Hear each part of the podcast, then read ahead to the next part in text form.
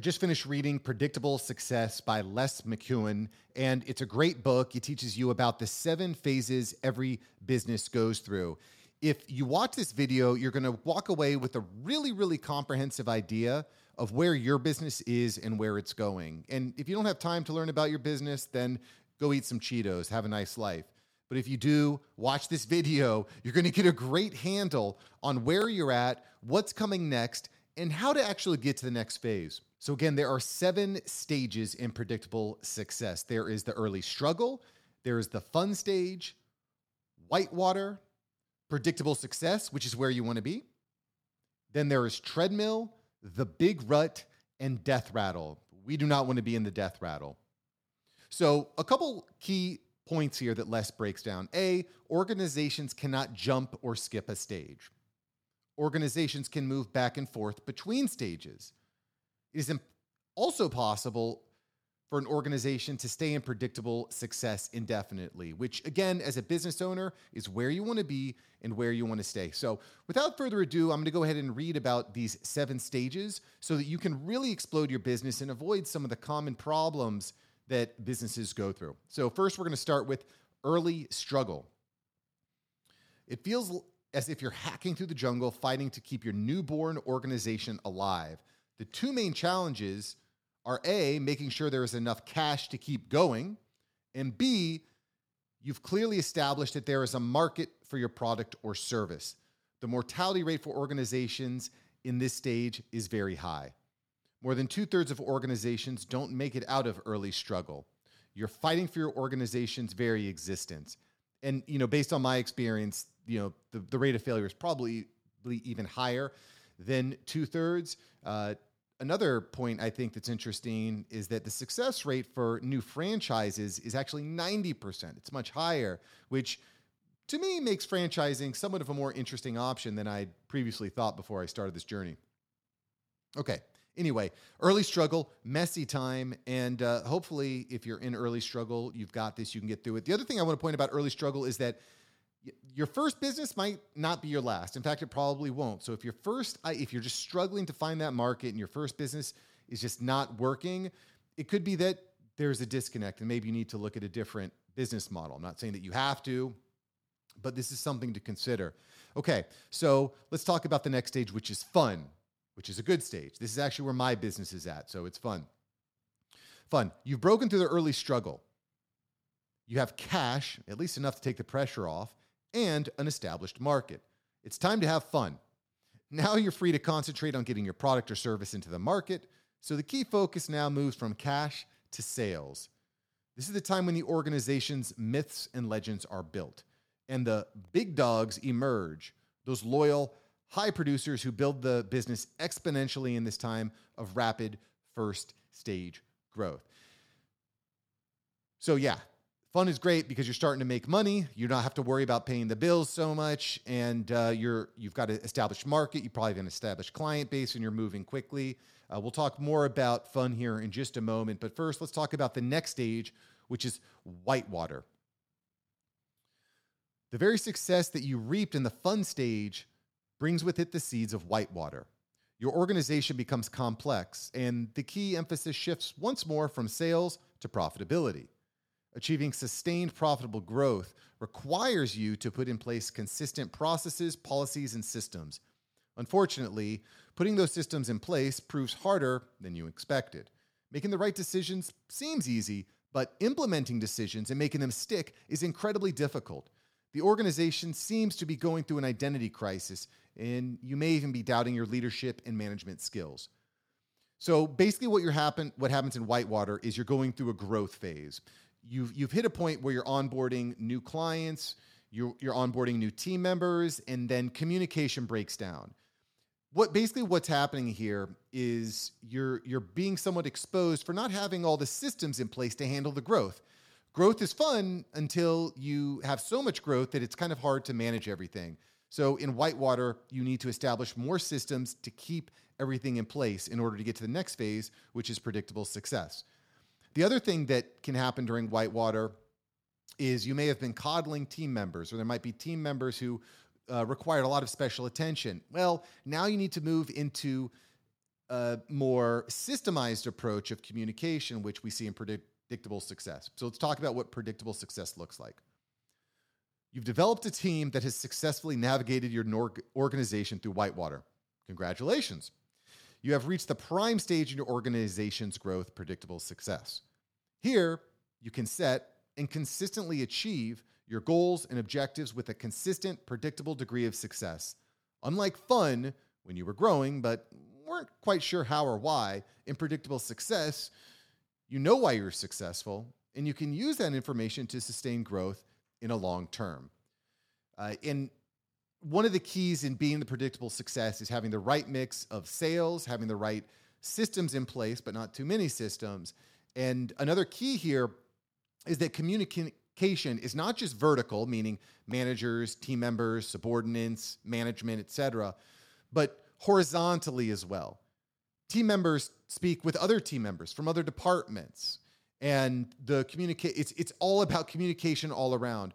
There's also enough structure in place so that things can happen smoothly and easily, but there's still this spirit of entrepreneur uh, entrepreneurism and innovation so that you're just striving to to get ahead okay? Because if you don't have that spirit of entrepreneurial spirit i know i'm saying spirit a lot here but there's enough innovation in place because if you lose the innovation what happens is you're going to go to the next stage stage 5 which is treadmill in principle there is no reason for any organization to decline from the position of predictable success in practice many organizations begin to swing too far towards dependence on process and policies. Creativity, risk taking, and initiative decline in response, and the organization becomes increasingly formulaic and arthritic. Working for a treadmill for an organization in the treadmill stage can feel like being, well, on a treadmill. A lot of energy is being expended, but there's little sense that forward momentum is being achieved. There's an overemphasis on data over action, on form over content. Good people start to leave, many of whom have been with the organization for some time. Even the entrepreneurial founder, if they're still there, may be becoming frustrated and threatening to leave also. So if you're in an organization that is always talking about meetings and charts and data, you could be in a treadmill organization. The key here again is to get that innovation back online and removing processes and systems that may not be necessary. If you've ever gone to a boss or if you've ever gone to someone in your organization, or if people in your organization come to you and say, I have this idea, let's try it out. And you say, nope, you just got to stick to the plan. That stifling of innovation and personal responsibility is what's probably put you into treadmill. Uh, past treadmill is stage six, which is the big rut. Treadmill is dangerous in the organization's development. If it is checked in time, creativity, risk taking, flexibility can be re injected, taking the organization back to predictable success. Left unchecked, however, the organization will decline further into the big rut. At this stage, process and administration have become more important than actions and results. Worse, the organization loses its ability to be self aware and cannot diagnose its own sickness and decline. When an organization reaches the big rut, it can stay there for a long time on a very gradual decline. And then next, we have death rattle. Eventually, for all bureaucracies, there is a final attempt to resuscitate the organization, whether by the appointment of bankruptcy practitioners or by being acquired. Either way, the organization will not survive in its present form. After a brief death rattle, the organization dies in its present form. So, my key takeaways from the book here are that A, you want to understand what phase your business is in. The better you understand what phase your business is in, the better you're going to be able to get past it and get to the next stage, and the better prepared for the next stage you will be. Now, we also talked about the fun stage, and I want to talk about for this uh, just another moment because I think this is important. There may be a place where you actually stop yourself from going out of the fun phase. You might say, hey, I don't want to take on more clients. I don't want to take on more team members because then the business just gets too complex. It's too complicated. I don't want to go there. This is really common in mom and pop shops that you might see around your local community. you might be wondering, well, this company is so great. The food is so good. Why don't they nationalize or why don't they expand? Well, it's because the owner has probably made a conscious decision of saying, my life is good. I would rather spend time with my family than expand to the next level. Now, that being said, there's a lot of tools, there's AI, there's automation, there's a lot of ways that you can actually, I think, get to a massively successful fun fun business, quote unquote, without getting too bureaucratic, hiring CMOs, CFOs, board of directors, et cetera, et cetera. But again, understanding what phase your business is in is I think extremely important for you to understand the problems that you have to overcome to get to the next level and the problems that are ahead of you.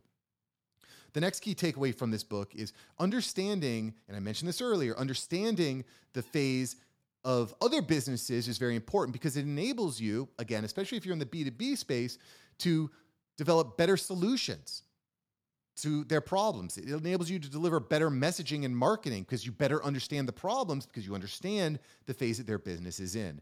It also makes it much easier for you to close those sales because the key to closing sales, ladies and gentlemen, is understanding the problem that that lead or prospect has in speaking to that problem. We call this selling the gap, the gap of all the pain that they have now because that's where their business is at and the benefit, that light at the end of the tunnel, what life will be like after they've experienced your solution. The better you are at, helping them to understand that gap and understand your solution, the better you're going to be able to sell.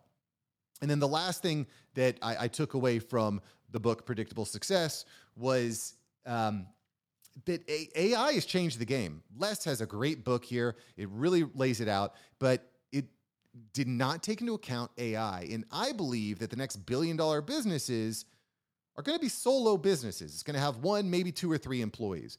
Now, I don't know exactly what that's going to look like because it hasn't happened yet, but I can tell you by listening to the show, by paying attention, by experimenting with AI, you're going to give yourself a big leg up.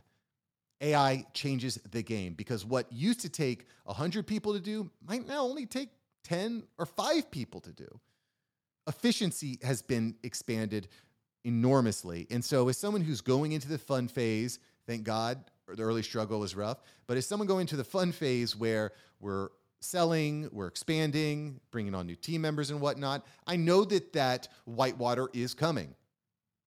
But what I also recognize is that by implementing AI, I can avoid expanding my team too fast, too quickly, and getting into those challenges of, of communication. Hope you enjoyed this episode. Thanks for subscribing. I will catch you in the next episode. I'll go make some damn money. Let's go. Peace.